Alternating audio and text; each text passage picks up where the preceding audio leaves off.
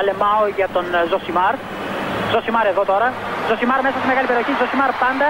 Ζωσιμάρ θα κάνει το σουτ και γκολ. Φοβερό το γκολ του Ζωσιμάρ και πάλι.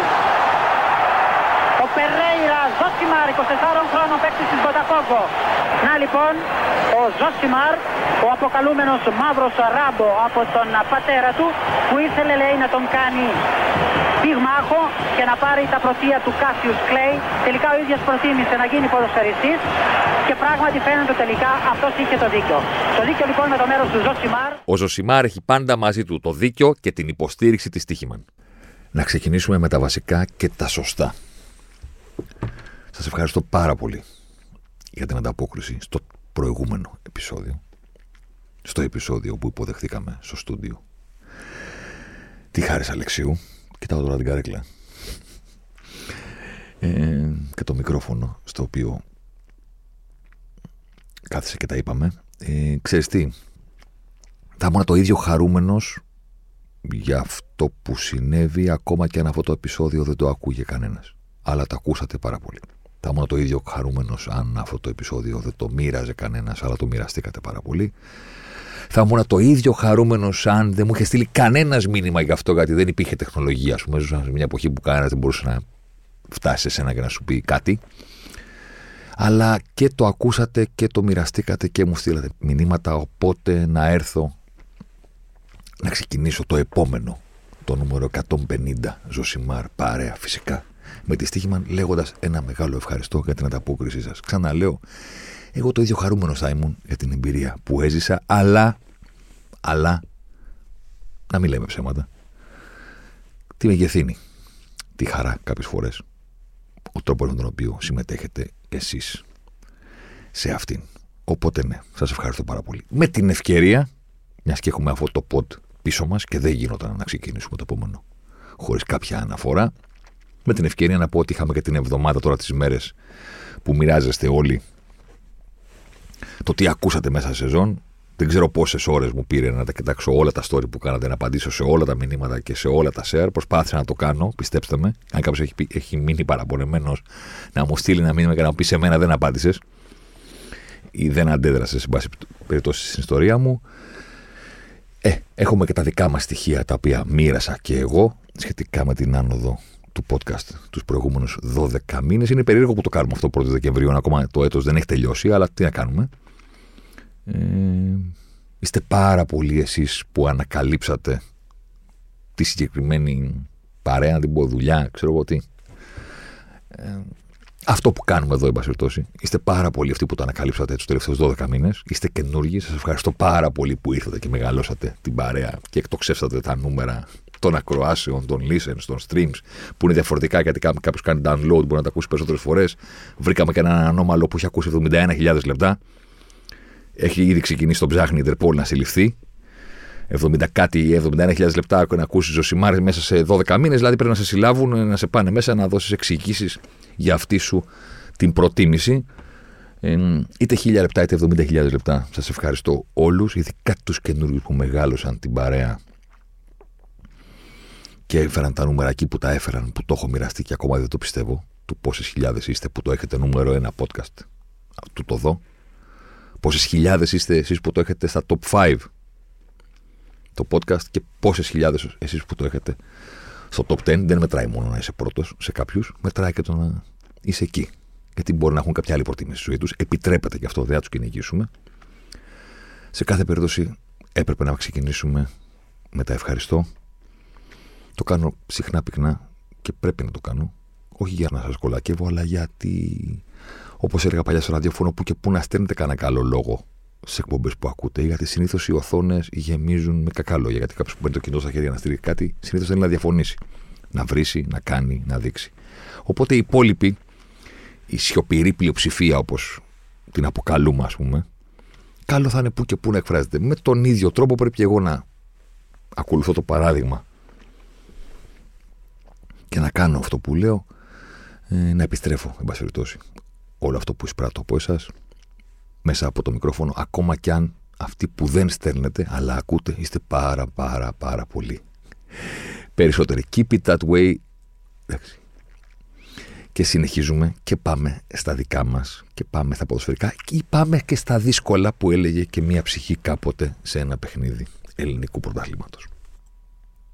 Είναι η δεύτερη φορά που δεν κάναμε πόντ την Πέμπτη γιατί περιμέναμε να δούμε τι θα γίνει Πέμπτη βράδυ σε Europa και Conference.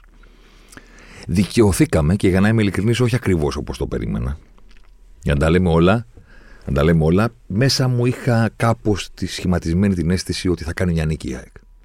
Θα κερδίσει την Brighton και θα έχει κερδίσει στον ίδιο όμιλο μέσα έξω ομάδα της Premier League. Δεν το έκανε. Αλλά κάπου περίμενα ότι κάτι θα υπάρχει. Κάτι. Θα αξίζει τον κόπο να μην βγάλουμε πότε κάτι θα μας δώσουν τα παιχνίδια. Και μας έδωσαν κυρίως την είδηση ότι, οκ, καμία από τις ομάδες του Europa League δεν συνεχίζει στο Europa League. Χωρίς αυτό να σημαίνει ότι οι ομάδες παίρνουν τον ίδιο βαθμό. Δεν είναι ίδιος ο όμιλος της ΑΕΚ με αυτόν του Παναθηναϊκού και δεν είναι η ίδια η παρουσία της ΑΕΚ με αυτόν του Παναθηναϊκού ή φυσικά με την παρουσία του Ολυμπιακού, αλλά θα πάμε και στους Ερυθρόλευκους. Σε κάθε περίπτωση, η πρώτη είδηση είναι ότι καμία ομάδα δεν συνεχίζει το Europa. Εντάξει. Παίζουμε το conference τελευταία αγωνιστική, ο καθένας με τις δικές του πιθανότητες και με τις δικές του δυσκολίες. Η πρώτη είδηση είναι αυτή. Η δεύτερη είδηση είναι πω πω πω μια παοκάρα. Εντάξει, τελείωσε το παιχνίδι στη Γερμανία. Έκανε δηλώσεις ο Λουτσέσκου με τον συνάδελφο του συνδρομητικού, με τον οποίο έχει κάποια προηγούμενα, κάποιες φορές προηγούμενα σε, με την καλή έννοια. Ενώ έχουν την προηγούμενη φορά που μετά το Καραϊσκάκι δεν ήταν, που τον ρωτούσε και το, του ξανά κάνει διαρώτηση και κάνει ο Λουτσέσκου κάτι γκριμάτσε και έλεγε: Άμα με ξαναρωτήσετε για το άλλο παιχνίδι, θα φύγω. Το κάνει χαρτολογώντας. Σε κάθε περίπτωση, ε, τον έβλεπα το Ρουμάνο, στήθηκε μπροστά στην, στην κάμερα, στο κρύο, να μιλήσει μετά το διπλό του ΠΑΟΚ, το οποίο του έδωσε την πρώτη θέση στον Όμιλο και τον έβλεπα και λέω ρε εσύ, τέτοιο χαμόγελο στο πρόσωπο του Λουτσέσκου, δηλαδή τόσο χαμογελαστές δηλώσεις, δεν πρέπει να έχει κάνει ούτε όταν πήρε τον double με τον ΠΑΟΚ. Έχει πάντα μια μεγαλύτερη ένταση, δεν ξέρω πώς να την πω. Ξέρετε τώρα, δεν θα σας περιγράψω εγώ του Λουτσέσκου, δηλαδή, αλλήμον τώρα, δικό μας παιδί είναι, τόσα χρόνια ε, στην Ελλάδα και είναι και πολύ character. Με το για μένα έγινε εκείνο, για μένα έγινε το άλλο, με τον τρόπο που μιλάει, τα κλικά, το mental aggressivity και όλες αυτές τις ιστορίες. Θέλω να πω, το ξέρουμε από έξω και να Καταλαβαίνετε, έχετε την εικόνα στο κεφάλι σας. Όταν σας λέω ότι συνήθως είναι λίγο πιο έντονος ακόμα και στις νίκες. Το χαμόγελο αυτό. Μιλάμε τώρα τέτοια ευτυχία που είπε πότε ξεκινήσαμε από το δεύτερο προγραμματικό, περάσαμε τρεις γύρους. Παρένθεση, ο Πάοκ δεν είχε το δικαίωμα να αποκλειστεί σε κάποιο γύρο. Όπως είχαν οι υπόλοιποι που ξεκινήσανε Champions League και μετά αποκλειστήκανε και πέσανε Europa και μετά αποκλείονταν θα πέσανε Conference. Ο Πάοκ ήταν Conference από την αρχή. Δεν έχει πιο κάτω. Ιντερτότο ή ξέρω εγώ Milko Cup και τέτοιες ιστορίες. Θα μου πεις πιο εύκολη αντίπαλη. Προφανώς. Αλλά την πάτησε πέρυσι ο Πάοκ εκεί. Και του χάλασε όλη τη σεζόν. Όπως δήλωσε ο Λουτσέσκου στη συνέντευξη που έδωσε στο Διαμαντόπουλο. Μπείτε να τη διαβάσετε. Που του λέει ότι όλη η χρονιά χάλασε από το. Η προηγούμενη εννοώ. Από το πώς αποκλειστήκαμε νωρίς στην Ευρώπη και μας ακολούθησε μια γκρίνια για αρκετούς μήνες. Στο κόμβερε, ναι, πιο χαμηλό τα εμπόδια, αλλά δεν έχεις το δικαίωμα λάθους να πας πιο κάτω. Έπρεπε να περάσει τρεις γύρους ο Πάοκ. Τους πέρασε. Μπήκε στον όμιλο. Και τι κάνεις αυτόν, παρέλαση. Εκστρατεία πώς το λένε, ε, σταυροφορία στην Ευρώπη. Η πλήρης αντιστροφή του η δύναμή σου είναι η τούμπα. Όχι, η δύναμή σου είναι τα εκτός. Πρώτη ομάδα στην ιστορία της χώρας, της δικής μας δηλαδή, της Ελλάδας, που κάνει τρία διπλά σε όμιλο ευρωπαϊκό. Καταλαβαίνω κάποιοι θα πούν το έκανε στο conference και όχι στο Europa ή UEFA ή Champions League πρωταθλητριών. Okay. Ναι, εντάξει. Η ιστορία έγραψε. Η ιστορία έγραψε. Τέσσερα συνεχόμενα διπλά στην Ευρώπη, αν προσθέσουμε και αυτό με τη Χάρτς στον προκριματικό, και τρία διπλά στον Όμιλο. Ελσίνκι, Αμπερτίν, Άιντραχτ. Τελευταίο κερασάκι πήγε στη Γερμανία ο Πάοκ χωρίς να παίζει τη ζωή του, γιατί είχε ήδη πίσω του τρεις νίκες και μία ισοπαλία εντός με την Αμπερτίν και λέει διπλό στο σπίτι σας και πρώτη θέση την πέμπτη αγωνιστική. Δηλαδή, πού τα έχουμε δει αυτά; Όχι πρόκριση. Πρώτη θέση. Έκλεισε θέση, θα είναι στα νοκάουτ του Conference League. Τέλος, τελείωσε. Δεν περνάει άλλο γύρο διάμεσα. Γιατί υπάρχει αυτή η ιστορία που στις ομάδες, ας πούμε τώρα του Europa, που λέει θα βγουν τρίτη λέει για να συνεχίσουν στο conference. Παιδιά, συνεχίζει στην Ευρώπη αν το κερδίσεις μετά τον μπαράζ, το playoff, πείτε το πώς θέλετε, και βρεθείς στα νοκάουτ. Δεν έχεις περάσει γύρω αν πας στα μπαράζ. Ταπεινή μου άποψη. Το ότι θα παίξεις δύο μάτσα ακόμα δεν σημαίνει ότι συνεχίζεις στην Ευρώπη. Είναι technically δεν είσαι έξω. Δεν είσαι και σε ένα επόμενο γύρο όμως. Πρέπει να παίξεις κάποια μάτσα για να πας στον επόμενο γύρο. Οπότε αυτό που λέμε συνεχίζει στο conference να περάσει πρώτα, να είναι στην κλήρωση των knockout και τότε θα πούμε ότι συνέχισε στο conference. Να βάλουμε τη στάμπα. Το ότι πήρες τη θέση και θα παίξεις κάτι playoff με κάτι άλλους για να δείτε ποιοι θα περάσετε, δεν είναι ακριβώς συνεχίζεις στην Ευρώπη. Κλείνει η παρένθεση. Επιστρέφουμε στον Μπάουκ. Σταυροφορία. Πηγαίνουμε στις έδρες των αντιπάλων και τις καίμε. Φωτιές. Εν τω μεταξύ, είναι λίγο περίεργη αυτή η σχέση του ΠΑΟΚ με την Ευρώπη και το γήπεδό του. Θέλω να πω ότι μιλάμε για μια ομάδα που όπως όλες, δεν λέω ότι είναι κάτι ξεχωριστό για το ΠΑΟΚ, αλλά ίσως να έχει ένα τσίμπημα παραπάνω, ας πούμε, τη σύνδεση με το τι σημαίνει τούμπα, τι σημαίνει κόσμος και ότι εδώ μέσα είναι η δύναμη, ας πούμε, ρε παιδί μου. Προφανώς όλες οι ομάδες θεωρούν ότι η δύναμη τους είναι ο κόσμος τους. Εντάξει, ναι, το γήπεδο τους, η έδρα τους, μην πάμε τον Αθηνάεκ. Καταλαβαίνετε τι σημαίνει για τους Άξιδες η επιστροφή εκεί που ήταν πάντα η ομάδα τους. Και είναι ο Πάοκ και είναι η Τούμπα. Με έναν τρόπο και λίγο πιο ξεχωριστή από τις αθηναϊκές έδρες, τολμώ να πω. Γιατί ο Ολυμπιακός. Ε, υπάρχουν και άπειρα μάτς τα οποία τα έχει δώσει στο Ολυμπιακό στάδιο.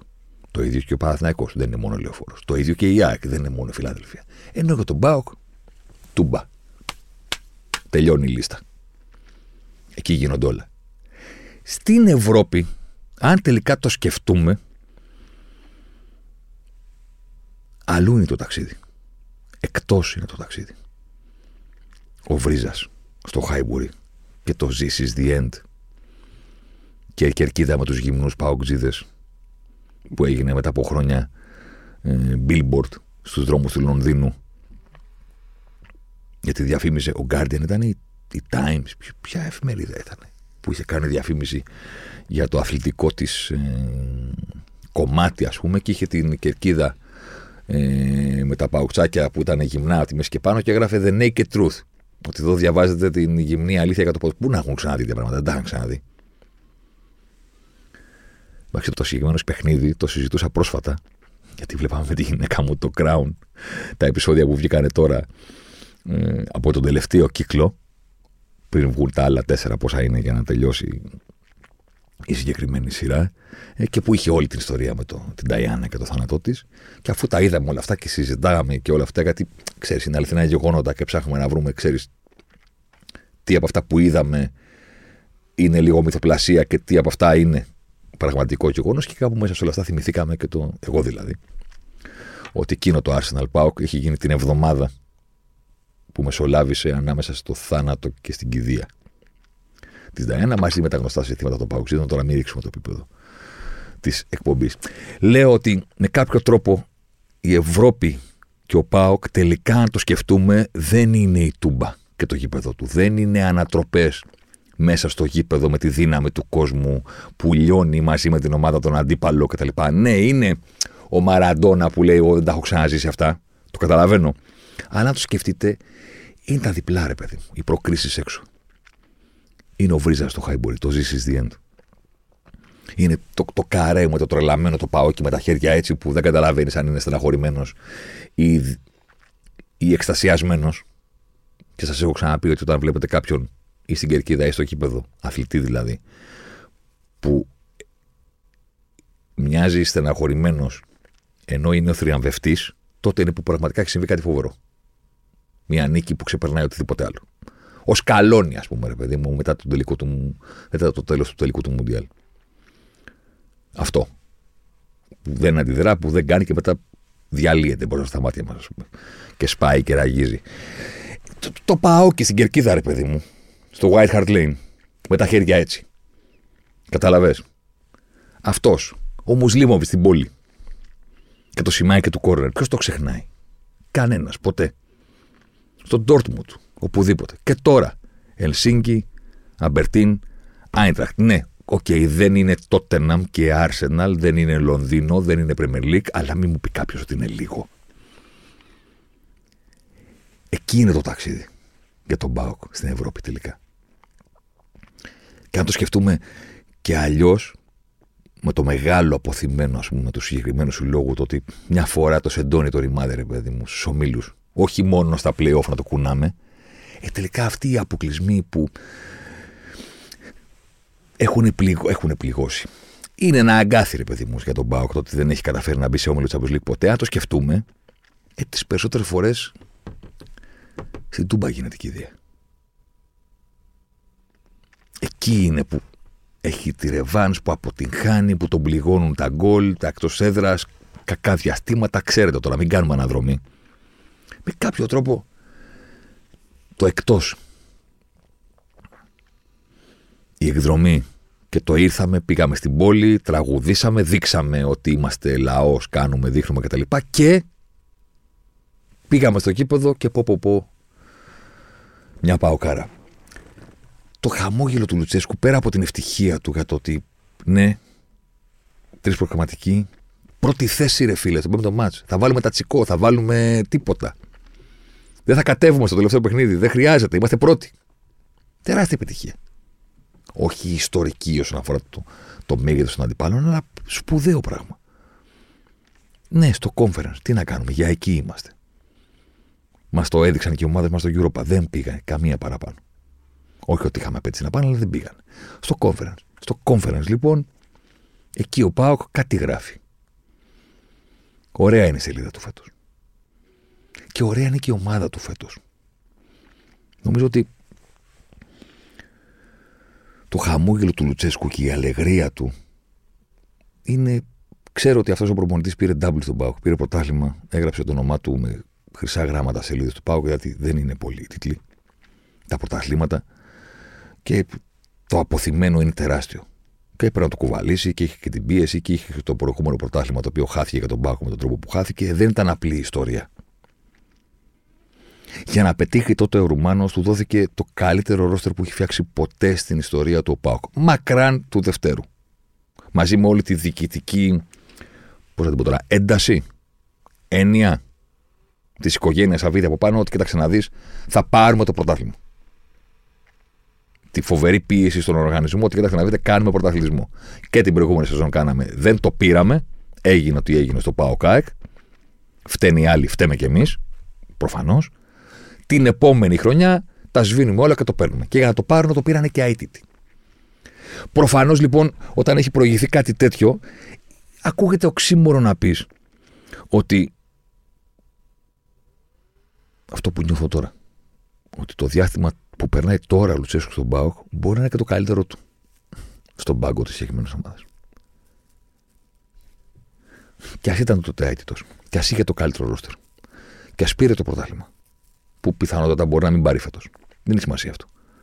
Νομίζω ότι τώρα, σαν απόλυτος ηγέτης του ΠΑΟΚ που τον βάφτισα πριν από πέρυσι, ήταν η πρόπερση που τον είπα τον Ανδρέα, Ανδρέα Παπανδρέου του ΠΑΟΚ. Απόλυτος ηγέτης. Δεν υπάρχει τίποτα άλλο. Αυτός είναι. Δείχνει με το δάχτυλο, όπως είπαμε και στο, στο podcast με τα, τα τέσσερα γκολ στο φάληρο επί του Ολυμπιακού.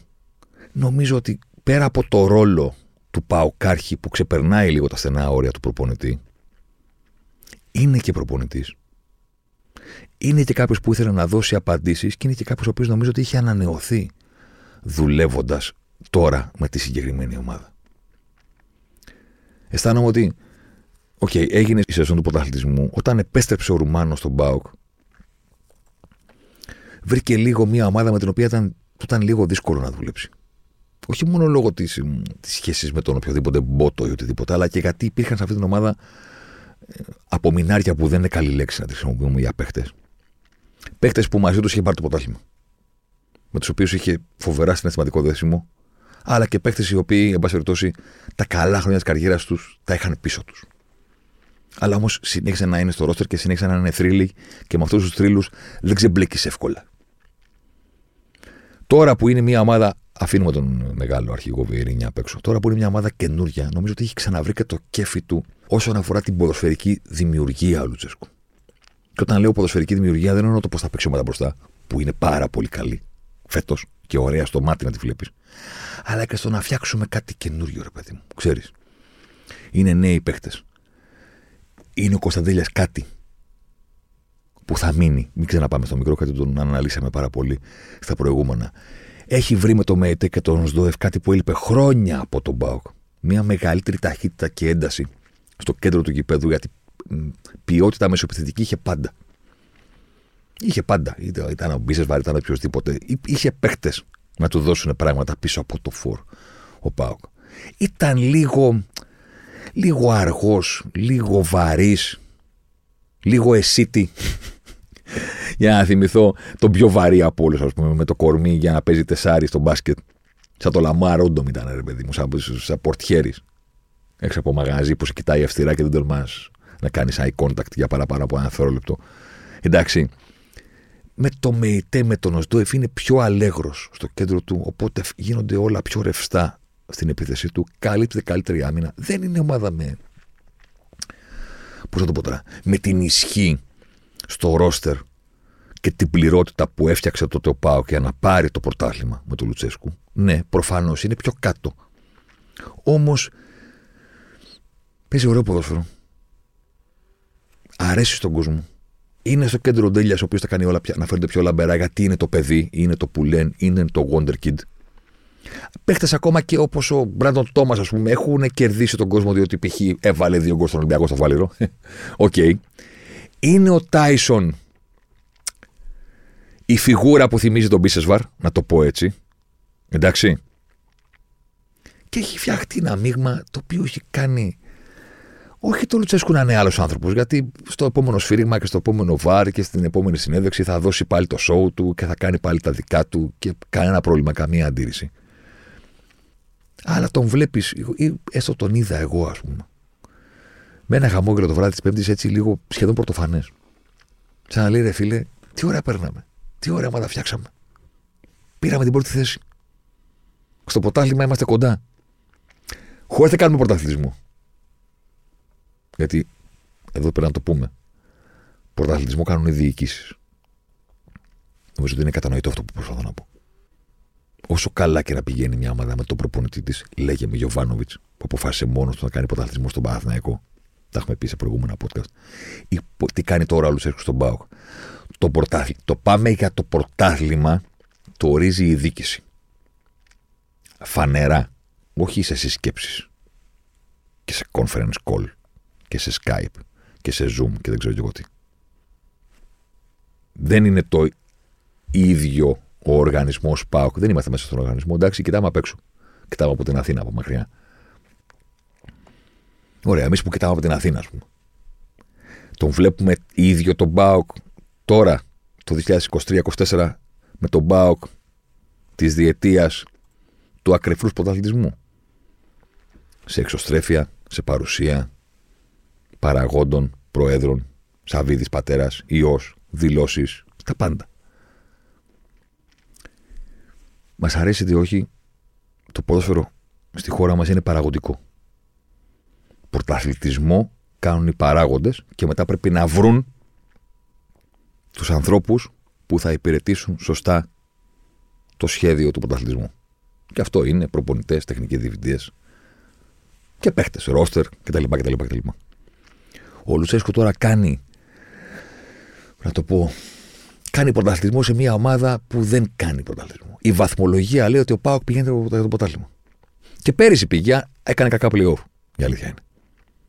Μπορεί να συμβεί το ίδιο και φέτο. Δεν είναι αυτό το θέμα μας. Το θέμα μας είναι ότι αυτή τη στιγμή, χωρίς να το φωνάζει ο οργανισμός και το κλαμπ, υπάρχει ένα ποδοσφαιρικό τμήμα και μία εικόνα στο χορτάρι και ένα δέσιμο με τον κόσμο που δεν είναι ίδιο με τη χρονιά του πρωταθλήματος, όμως είναι και αυτό εξίσου ευχάριστο, έχω την αίσθηση. Από μακριά που λένε. 500 χιλιόμετρα. Εντάξει, που έχω τα κλασικά μηνύματα, μην μιλάτε εσείς για τον ΠΑΟΚ γιατί δεν ξέρεις τι στην Αθήνα. Ναι, ok. Okay. Κάμια φορά από μακριά τα βλέπουμε και λίγο καλύτερα. Λίγο πιο καθαρά, ξέρεις. Καμιά φορά. Δεν υποστηρίζω τα ξέρουμε όλα. Αλλά καμιά φορά, άμα ξέρουμε και λιγότερα, είναι καλύτερα επίσης. Και άμα δεν ζούμε στο μικρό κόσμο του, μου είπες σούπα και τα ραδιόφωνα και τα ράδια και όλη αυτή η ιστορία που συμβαίνει στη Θεσσαλονίκη. Είναι πολύ καλά ο Πάοκ αυτή τη στιγμή. Όχι μόνο γιατί έβαλε τέσσερα στον Ολυμπιακό, όχι μόνο για τη βαθμολογία, όχι μόνο για το φοβερό επίτευγμα του να κάνει τρία διπλά στον Όμιλο, τέσσερα στον στην Ευρώπη και να πάρει την πρώτη θέση. Για όλα αυτά μαζί, για την εικόνα στο χορτάρι, πόσο καλά. Χαμογέλασε ο Λουτσέσκου, Δεν, δεν, χαμογέλαγε ακόμα και την ώρα της ερώτησης. Βάλτε να δείτε τις δηλώσεις του. Μεγάλο μπράβο στον Μπάουκ για την παρουσία του. Μεγάλο μπράβο στον Λουτσέσκου για την εικόνα της ομάδας μέχρι στιγμής. Μεγάλο μπράβο για την διαρκή προσπάθεια να γίνουν παίχτε ο Κωνσταντέλιας, ο Κουλεράκης, ο Τσιγκάρας. Ο Κοτάς και το τέρμα, φυσικά. Γιατί να μην μετράμε μόνο τους Έλληνες. Να βγει ο Τζίμα κάποια στιγμή, γιατί όχι. Α μην ξαναθυμηθώ την ιστορία με τους Έλληνες του Πάουκ που έχουν φύγει και θα ήθελα να είναι ακόμα στην ομάδα. Μην πάμε εκεί. Α μείνουμε στον μπράβο. Πάμε και στον Ολυμπιακό. Πάμε και στο Μαρτίνεθ. Η έκφραση που μου αρέσει να χρησιμοποιώ όταν μιλάμε για προπονητές στον Ολυμπιακό είναι το άναψε το φυτίλι. Τι εννοώ; Εννοώ ότι εγώ δεν είμαι από αυτούς που τους αρέσει να βγαίνουν και να λένε τελειώνει ο άλλος, τελείωσε ή να φύγει.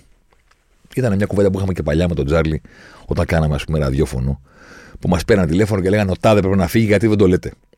Και πάντα απαντούσαμε ότι εσείς δεν είναι ωραίο να λες στον αέρα κάποιος να χάσει τη δουλειά του. Είναι ένα πράγμα να περιγράψεις μια κατάσταση, να πεις ότι η ομάδα δεν δουλεύεται καλά, δεν πάει καλά, ή καταλαβαίνω ότι και εκείνο και άλλο. Και ένα άλλο πράγμα να το διαθρανώνει, ξέρεις, ότι να φύγει. Βέβαια, για να είμαι απόλυτα ειλικρινής, με τα χρόνια μου έφυγε λίγο αυτό. Γιατί μετά έλεγα, ρε φίλε, πληρώνω τώρα το συμβόλαιο. Δηλαδή, άμα πω να φύγει, δεν τον στέλνω στο Ταμείο Ανεργίας, ας πούμε, και δεν θα. Το παίρνει το συμβόλαιο, παίρνει την αποζημίωση. Δεν εξετάζω ότι παίρνει πολλά. Αυτό είναι άλλο. Άλλο αυτό. Μπορεί να παίρνει πολλά, μπορεί να χαλάει και πολλά. Δεν λέμε ότι επειδή έχουν συμβόλαια εκατομμυρίων, αυτό σημαίνει ότι δεν πειράζει να απολυθούν. Καμία σχέση. Αυτό που λέμε είναι ότι ε, αυτό το πληρώνει το συμβόλαιο. Εντάξει. Anyway, δεν είμαι κάποιος ο οποίος του άρεσε να λέει φεύγει, τελειώνει, κάνει, δείχνει. Δεν το έχω. Αυτό που η έκφραση που συνηθίζω να χρησιμοποιώ είναι το άναψε το φυτίλι. Γιατί στον Ολυμπιακό, ας πούμε, νομίζω ότι ισχύει και πάρα πολύ. Δηλαδή, άπαξ και ανάψει το φυτίλι, μετά αυτό που δεν ξέρουμε είναι πόσο μακρύ είναι ή πόσο γρήγορα καίγεται. Αλλά έχει ανάψει. Κάποια στιγμή θα φτάσουμε στη βόμβα και ο προπονητής θα φύγει. Τώρα, εγώ νομίζω ότι το Μαρτίνε θα άναψε με τον Μπάουκ και τώρα κάπου συστροφή με την ε, με τη Φράιμπουργκ φούτωσε για ακόμα περισσότερο. Αυτό έχει συμβεί. Τα τέσσερα από το ΠΑΟΚ το άναψαν, τα πέντε από τη Φράιμπουργκ το φούντωσαν. Δεν ξέρω αν έχετε πετύχει ποτέ στα social και τα λοιπά ένα συγκεκριμένο meme, meme, άντε να τα λέμε σωστά, ε, που γράφει τα πιάτα του Σρέντιγκερ. Την ξέρετε την ιστορία με τη, με τη γάτα του Σρέντιγκερ που είναι κλεισμένη μες στο κουτί και μαζί με το, με το δηλητήριο. Και μέχρι να ανοίξουμε το κουτί, μπορούμε να υποθέσουμε ότι η γάτα είναι και νεκρή και ζωντανή. Δεν ξέρουμε. Αν το έχει σπάσει το, το φιαλίδι, ας πούμε, και έχει πάει το δηλητήριο. Και υπάρχει μια φοβερή φωτογραφία που δείχνει ε, ένα ντουλάπι με πιάτα. Που βάζαν οι μανάδε μας και είχαν τα καλά σερβίτσια, ας πούμε, για να τρώμε. Το οποίο είναι γυάλινο, το ντουλάπι, με τα δύο φύλλα, ας πούμε, που το ανοίγεις και από μέσα βλέπεις τα πιάτα. Δηλαδή δεν είναι κλειστό. Είναι αυτά που βιτρίνα, πώς το λένε, ρε παιδί μου. Σκρίνιο, ε. Μπράβο. Ε, και είναι τα πιάτα μέσα από το γυαλί, τα οποία έχουν φύγει από τις θέσεις τους και έχουν κολλήσει πάνω στο φύλλο το που μπορεί να τα ανοίξεις. Δηλαδή τα βλέπεις και λες αυτό μόλις τα ανοίξω θα σπάσουν. Εντάξει. Μέχρι να τα ανοίξω δεν έχουν σπάσει. Αλλά εκεί που βρίσκονται δεν μπορεί να γλιτώσουν. Δηλαδή δεν ακουμπάνε πουθενά. Ο μοναδικός τρόπος να μην σπάσουν ποτέ είναι να μην ανοίξω ποτέ το δουλάπι. Να τα κοιτάω εκεί. Μόλις το ανοίξω, είναι όλα ακουμπισμένα, θα πέσουν. Δεν, δεν προλαβαίνω να τα γλιτώσω με, με τα χέρια μου, πώς να πιάσω. Θα σπάσουν. Ο μοναδικός τρόπος να μην σπάσουν είναι να μην ανοίξω, να ανοίξω το ντουλάπι ποτέ. Και να τα βλέπω από μέσα να κάθονται εκεί στη, στη γωνία. Κάπως έτσι είναι ο Μαρτίνεθ στον Ολυμπιακό αυτή τη στιγμή. Τώρα που μιλάμε, τι ώρα είναι; 11 παρά που γράφω. Εντάξει, μην παρεξηγηθούμε και πείτε το βγάλε και εκείνο και τα άλλο. Μπορεί μέχρι να βγω από το στούντιο να έχει φύγει, να έχει έρθει άλλος ή να τον έχουν κάνει. Να του έχουν κάνει ένα συμβόλαιο δεκαετές, λέω. Ένα παράδειγμα. Κάπως έτσι τον βλέπω μέσα από τον τζάμι τον Μαρτίνε. Δηλαδή είναι κολλημένο στη γωνία και λες, ωραία, ακόμα και να μην φύγει τώρα. Αν έχει φάει τέσσερα, αν έχει φάει πέντε, αν έχει προκαλέσει τέτοια οργή σε έναν οργανισμό που λειτουργεί με το συνέστημα περισσότερο από οτιδήποτε άλλο. Εντάξει. Ε, κάποια στιγμή δεν θα ξαναφέρει ένα άσχημο αποτέλεσμα. Δηλαδή, ποδόσφαιρο είναι. Θα έχει την τύχη του Μίτσελ, ας πούμε, που είχε πάει τελειωμένος στην Άντελεχτ και αντί να φάει 4 γκολ ημίχρονο κέρδισε και με 0-3. Μία φορά γίνεται αυτό. Μόνο ο Μίτσελ το κάνει. Δεν ξέρω αν το έχει κάνει κανένας άλλος ποτέ αυτό το πράγμα. Πάλα είναι. Κάποια στιγμή κάπου θα ξαναχάσεις.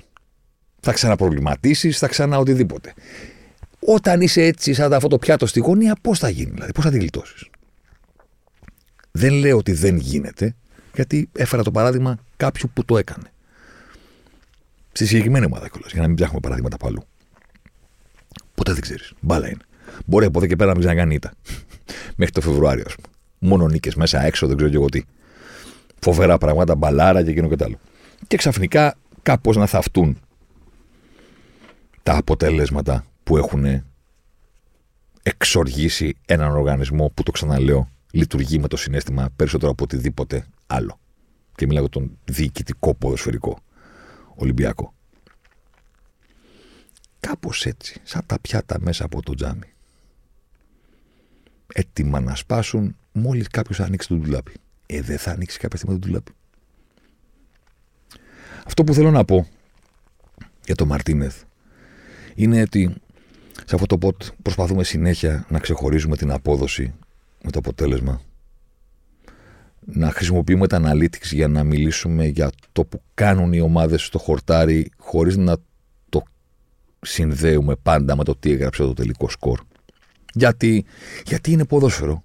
Είναι το μοναδικό άθλημα στον κόσμο που το να παίξεις καλά δεν σου εξασφαλίζει τίποτα. Ούτε καν το βαθμό της οπαλίας. Οπότε είναι χρήσιμη περισσότερο από οποιοδήποτε άλλο άθλημα η συγκεκριμένη αριθμή και το να βλέπουμε τα παιχνίδια γιατί, γιατί είναι ξεκάθαρο σε οποιοδήποτε παρακολουθεί αυτό το άθλημα ότι είναι άλλο πράγμα η απόδοση και είναι άλλο πράγμα το τελικό σκορ. Μπορείς να φας 4 γκολ χωρίς να έχεις πρόβλημα στην αμυνά σου. Εκεί θέλω να καταλήξω. Μπορείς να φας 5 γκολ χωρίς να έχεις κακή αμυντική λειτουργία. Μπορείς. Ακούγεται ακραίο, το καταλαβαίνω. Αλλά μπορεί να τα φας επειδή κάνει λάθος ο Ονανά. Οπότε μιλάμε για έναν άνθρωπο και όχι τη συνολική αμυντική λειτουργία της ομάδας. Μάνι, μάνι, ας πούμε, η United τώρα με τη, στην Τουρκία. Ε, ok, okay, έφαγε πάλι τρία γκολ. Πάλι έβαλε τρία γκολ και δεν κέρδισε. Δεν λέω ότι η United παίζει φοβερή άμυνα, δεν παίζει. Αλλά δηλαδή μου βλέπεις το ματς και λες, κοίταξε να τώρα. Αν είχαν μια πολυθρόνα να χτυπήσει μπάλα πάνω της, αντί να χτυπάει στον Ονανά και να μπαίνει γκολ, ε, δεν θα τα είχαν φάει, ρε φίλε. Χωρίς να σημαίνει ότι τα κάνουν όλα καλά. Α επιτρέψουμε στο παράδειγμα. Μπορεί να φας πέντε γκολ και να μην είναι σωστό από κάποιον να μιλήσει για πρόβλημα. Να πει με μονομένο παιχνίδι ήταν, συνέβη, βάλαν οι άλλοι δύο γκολ στο γάμα, μπήκε και ένα φρίκα αυτό γκολ, έπνιξε και το μια σέντρα. Συμβαίνουν αυτά. Έφαγε αυτά η Λίβερπουλ κάποτε με την Αστον Βίλα. Τι να κάνουμε τώρα, γίνεται.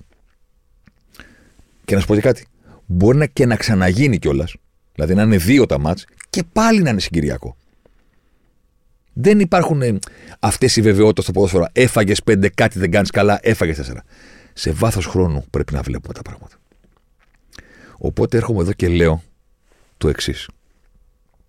Κατά τη γνώμη μου, η οργή στον Ολυμπιακό, η γκρίνια ή η απαξίωση ή το έχει τελειώσει αυτός, δεν ξέρω πού βρίσκεται αυτή τη στιγμή η βελόνα του, για το Μαρτίνεθ δεν πρέπει κατά την ταπεινή μου άποψη να συνδέεται με το τι έγραψε το ταμπλό απέναντι στον ΠΑΟΚ ή με τη Φράικου. Πρέπει να συνδέεται με το γεγονός ότι ανεξαρτήτως αν ο Ολυμπιακός κερδίζει ή χάνει, ανεξαρτήτως αν τρώει ένα ή τέσσερα, ανεξαρτήτως αν τρώει 0 ή 5, είναι μια ομάδα που από τον Αύγουστο και τα προκριματικά και το ξεκίνημα της Super League μέχρι τώρα που μπήκε ο Δεκέμβριος καλό μήνα, δεν έχει σχεδόν την παραμικρή βελτίωση στην προβληματική αμυντική της λειτουργία. Αυτό για μένα είναι κάτι που πρέπει να κάνει κάποιον να τραβήξει το αυτή. Ενό προπονητή, είτε για να του ζητήσει το λόγο, είτε για να τον στείλει να μιλήσει με το HR για να συνεχίσει κάπου άλλο την καριέρα του. Δεν είναι τα πέντε. Είναι ότι ρε φίλε, ξεκίνησε το πρωτάθλημα. Πανσεραϊκός, ατρόμητος, κυφισιά. Φτάσαμε τώρα να έχει παίξει και ντέρμπι, να έχει φάει και με, με τον Μπάουκ εντός, με τη Φράιμπουργκ εκτός και συμβαίνει διαρκώς το ίδιο πράγμα. Δεν με ενδιαφέρει αν μπήκανε πέντε. Θα μπορούσε να τα έχει βγάλει ο Πασχαλάκης όλα και ο Ολυμπιακός χθες να είχε χάσει 2-1. Να είχε βάλει και ένα φορτούνης και να λέγαμε πάλεψε αυτά, φοβερός Πασχαλάκης κτλ. Δεν με ενδιαφέρει πόσα μπήκαν. Και του Πάοκ θα μπορούσε το τέταρτο να είναι offside ο Κωνσταντέλιας στην τρίχα εκεί που πέρασε από τον αμυντικό και γλίστρισε πριν κάνει τη μαγεία του με το χωροχρόνο, ας πούμε, και πατήσει την μπάλα για το τέταρτο γκολ. Θα μπορούσε να είναι 2-3. Και να λέγανε, μας έδωσαν και ένα πέραλτι που δεν ήταν, η επιπολαιότητα του Πορόζο και κάτι τέτοιες βλακίες. Δεν με ενδιαφέρει το σκορ, δεν με ενδιαφέρει πόσες φορές μάζεψε την μπάλα Πασχαλάκης και αν θα μπορούσε να τα έχει βγάλει ο ίδιος και να είναι ο ήρωας. Από τον Αύγουστο. Για να μην πω Ιουλίου, γιατί ήμουν διακοπές. Από τον Αύγουστο μέχρι και τώρα, στην πραγματικότητα, η δυναμικότητα του αντιπάλου του Ολυμπιακού δεν παίζει πολύ μεγάλο ρόλο στο τι συμβαίνει μπροστά από τον Πασχαλάκη. Είναι ο Πανετολικός. Τεάτετ, γκολ. 0-1. Επειδή είναι ο Πανετολικός και επειδή υπάρχει ο Φορτούνης, το μάτι το γυρίζει ο Ολυμπιακός. Εκεί παίζει ρόλο η δυναμικότητα του αντιπάλου. Στο αν μπορεί ο Ολυμπιακός παρά τα κενά να νικήσει το μάτι. Όμως, η απειλή που δέχεται είναι παρούσα με όποιον και να παίζει. Τι ΠΑΟΚ, τι ΑΕΚ, τι Παραφυναϊκό στα 50 λεπτά, που δεν μετράνε γιατί σβήστηκαν, αλλά τα είδαμε. Τι Φράιμπουργκ, τι West Ham, τι οτιδήποτε. Φάτσα με τον Πασχαλάκη. Φάτσα με τον Πασχαλάκη. Και ο Ατρόμητος και ο Πανσεραϊκός Πέναλτι και ο Πανετολικός και η Κυφυσιά και όλοι. Και σε εκείνο το πόντ μετά την τεσσάρα του Πάουξ ο Καραϊσκάκης, αφού μιλήσαμε για τον Κωνσταντινιακό αυτά, σας είπα. Δείτε στο τρίτο γκολ του Πάουκ πού βρίσκεται η τετράδα άμυνα του Ολυμπιακού. Οι τέσσερις. Πρέπει να είναι στην ευθεία. Αυτή είναι η δουλειά τους. Η δουλειά τους πρώτα απ' όλα όταν αμήνονται είναι να βρίσκονται στην ευθεία. Σας προκαλώ, είχα πει τότε. Κάντε ένα stop carré στα highlights, δεν είναι κάτι, μπορείτε να τα βρείτε όπου θέλετε στο Sport 24 και δείτε. Πατήστε το play και δείτε. Ε, Σας προκαλώ να κάνετε το ίδιο, ακριβώς το ίδιο με το πρώτο γκολ που φάει ο Ολυμπιακός Όχι στο τελείωμα της φάσης, που ο Ρέτσος είναι σαν να παίζει μπασκετική άμυνα και δεν κοιτάει την μπάλα, που και στο μπάσκετ κοιτάμε την μπάλα, αλλά λέμε τώρα. Όταν περνάει η κάθετη. Σας προκαλώ να δείτε. Όταν περνάει η κάθετη, που μετά από λίγο εξελίσσεται στη σέντρα που γίνεται το 1-0, σας προκαλώ να δείτε πού βρίσκεται εδώ τα έμενα του Ολυμπιακού.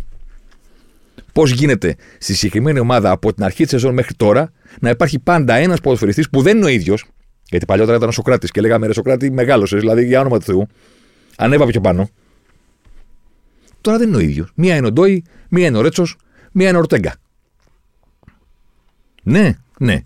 Πώς γίνεται να υπάρχει μονίμως ένας ο οποίος είναι δύο μέτρα πιο πίσω από τους υπόλοιπους; Αμυντική λειτουργία πέρα από το τι κάνουν οι μέση μπροστά τους και δεν αρκεί να πεις Α, θα βάλουμε τρεις μέσους. Ναι, το θέμα είναι τι θα κάνουν αυτοί στο γήπεδο. Πού θα κινούνται. Πώς θα ντουμπλάρουν. Αν θα ντουμπλάρουν. Το να βάλεις τρεις μέσους και ο Φορτούνης με τον Ποντέν σε π.χ. να μην βοηθάνε ποτέ στις πλευρές, δεν σου εξασφαλίζει κάτι. Το να βάλεις τρεις μέσους και να τους πεις τρέξτε, χωρίς να υπάρχει κάποιο σαφές πλάνο για το τι κάνουμε π.χ. όταν ο Ροντινέη κάνει τον Ντάνι Άλβες. Γιατί ο Ροντινέη, για τα δεδομένα του Ολυμπιακού, είναι ο Ντάνι Άλβες και είναι παιχταράς. Και είναι ο, ο κορυφαίος τριπλέρ του πρωταθλήματος. Ωραία. Και μπροστά του παίζει ο Φορτούνης, οπότε έχει φτιάξει από εκεί ο Ολυμπιακός μια φοβερή πλευρά. Πάρα πολύ ωραία. Ή ο Ποντένσε. Φανταστικά. Ε, να έχουμε κάποιο πλάνο για το τι συμβαίνει πίσω τους. Να μηνθούμε. Ή από εκεί ο Πάοκ θα στήσει το πάρτι της δεκαετίας, ας πούμε. Αυτή η ρημάδα η τετράδα της άμυνας. Ή ο Ντόι με το Ρέτσο που παίζουν τα περισσότερα παιχνίδια. Δεν μετράω το κάτι Φρέιρε, κάτι ληστές, κάτι Πορόσο, κάτι περίεργους. Τραυματίες. Ε, δεν υπάρχουν. Ωραία. Αυτή η τετράδα δουλεύουν καθόλου στο να βρίσκονται στην ίδια ευθεία, το βασικότερο όλων.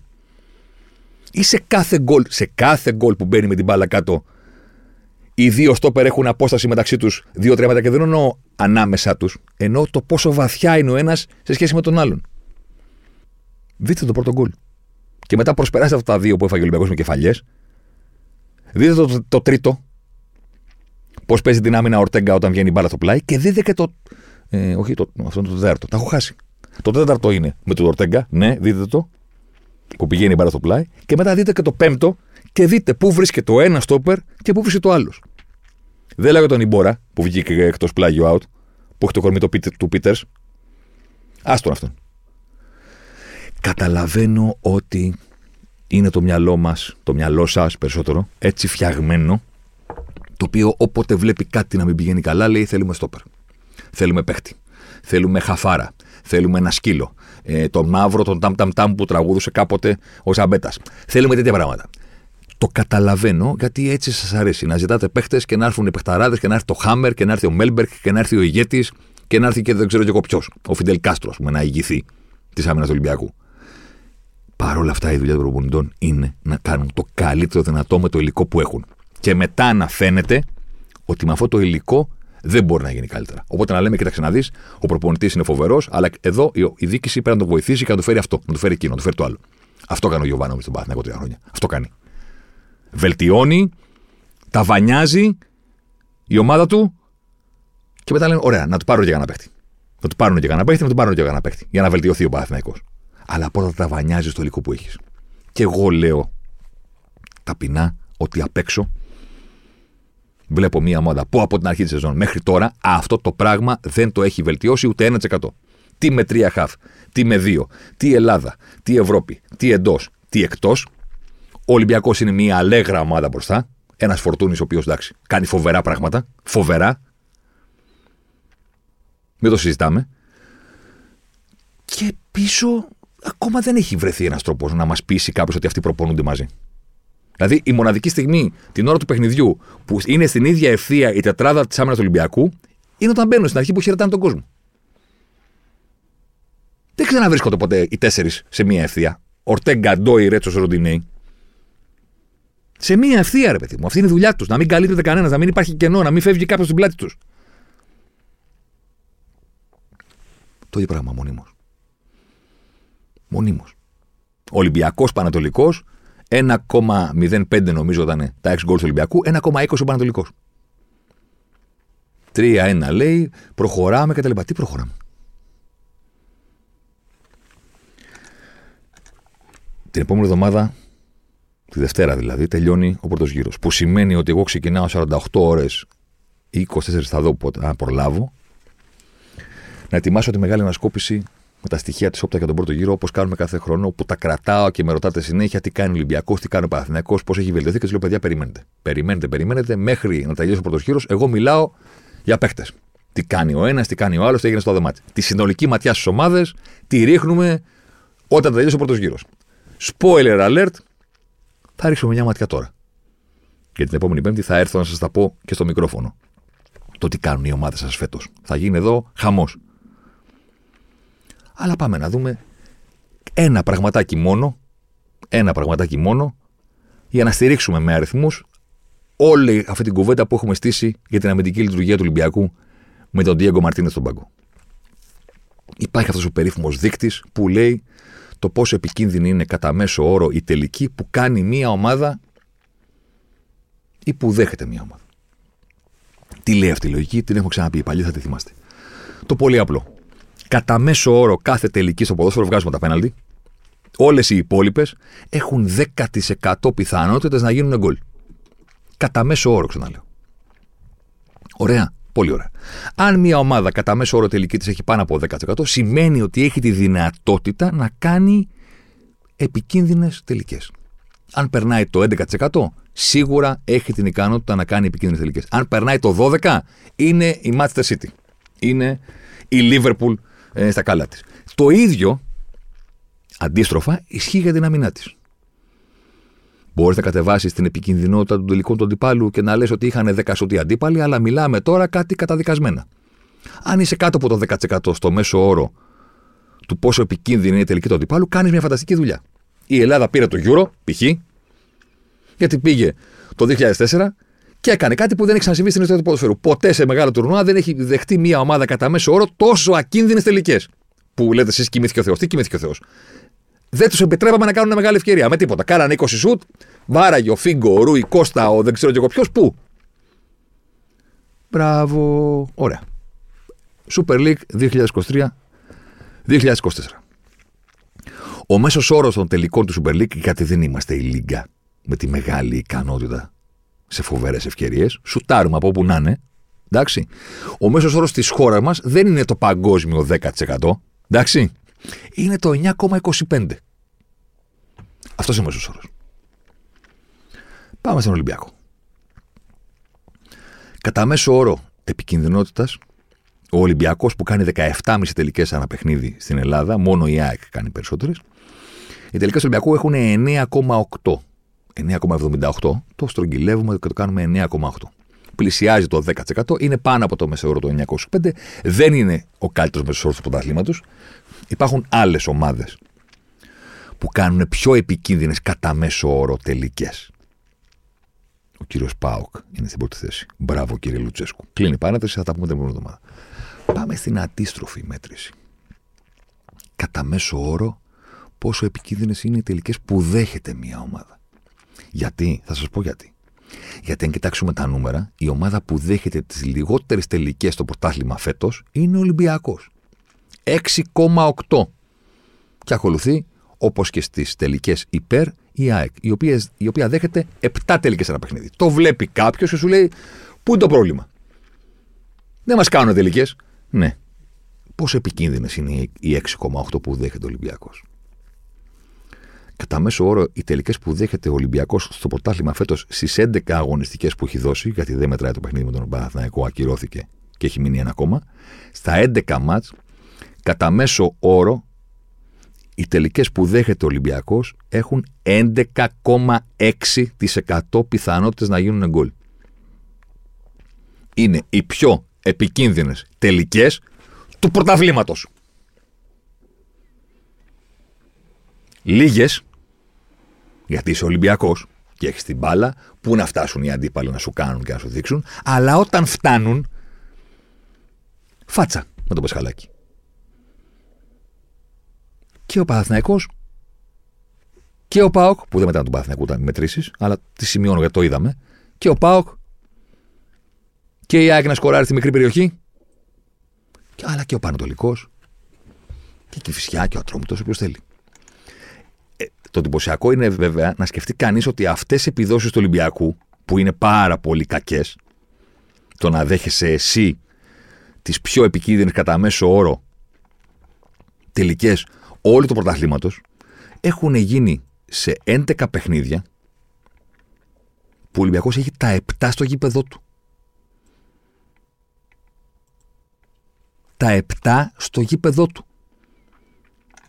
Ένα δύσκολο εκτός εννοώ ντέρμπι στην Αποπαρένα με την ΑΕΚ, που παρεπτόντως ήταν καλός για να το πούμε, και μετά έχει πας, όφι, αστέρας. Δύσκολες έδρες, αλλά ξαναλέω είναι 11 μάτς και τα 7, όχι τα 6. Τα 7 στο γήπεδό του. Ναι, προφανώς λοιπόν με 7 παιχνίδια εντός έδρας και 11 και 4 εκτός, προφανώς θα δεχτεί πάρα πολύ λίγες τελικές. Αλλά εδώ είναι που πατάω και λέω αφήστε την Ευρώπη. Αφήστε τη West Ham και τη Freiburg. Στην Ελλάδα παίζει ο Ολυμπιακός και το πρόβλημα φαίνεται από το δορυφόρο. Και όλα καλύπτονται από το γεγονός ότι έχει την αλεγρία και τους παίχτε και την ποιότητα να βάλει όσα γκολ θέλει στο καρασκάκι και να κάνει νίκες.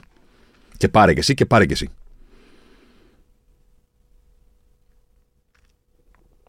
Αλλά πηγαίνει παρσεραϊκό στο γήπεδο του και παίζει με 10 παίχτε 90 λεπτά, 90 λεπτά στην πρεμιέρα και κερδίζει πέναλτι. Ναι, ναι. Πηγαίνει ο Ατρόμετο, έκανε πέναλτι ο Ρέτσος, εντάξει, δεν δόθηκε. Πηγαίνει και η φυσιά τρώει 4 γκολ και έχει κάνει 1,27 ex goals. Μέσα στο Καραϊσκάκης η φυσιά. 1,27 η Κηφισιά. 0,87 ο Άρης. Καλά, ο Πάοκ, εντάξει, τα είδατε. Και πάει ο Πανετολικός και κάνει 1,12. Και ο Αστέρας στην Τρίπολη κάνει 0,88. Και αυτό το μάτσα ήταν ισοδύναμο για τον Ολυμπιακό, αν δεν έκανε τη φάση ο Φορτούνης στο τέλος που πράσελε και η αιστεία. Εντελώς συγκυριακά το παίρνει το διπλό εκεί ο Ολυμπιακός. Πάλι έχει απειληθεί πολύ και έχει γλιτώσει.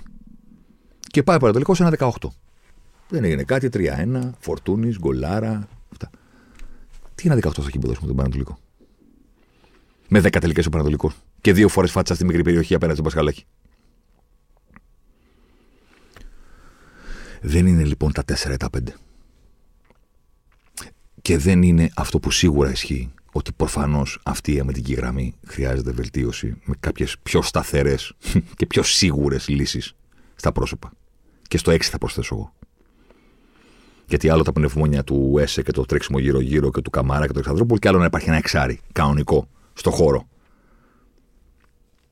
Holding.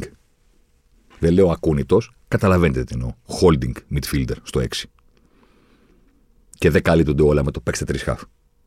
Άμα δεν επιστρέφουν ο Ποντέζο και ο Φορτούνης. Αλλά πέρα από τα 4 ή τα 5, πέρα από την ανάγκη για ποιοτική αναβάθμιση του στόπερ, την οποία δεν υποτιμώ, υπάρχει πάντα και το να βλέπεις μια ομάδα που προσπαθεί να κάνει το καλύτερο δυνατό με τους παίχτε που έχει.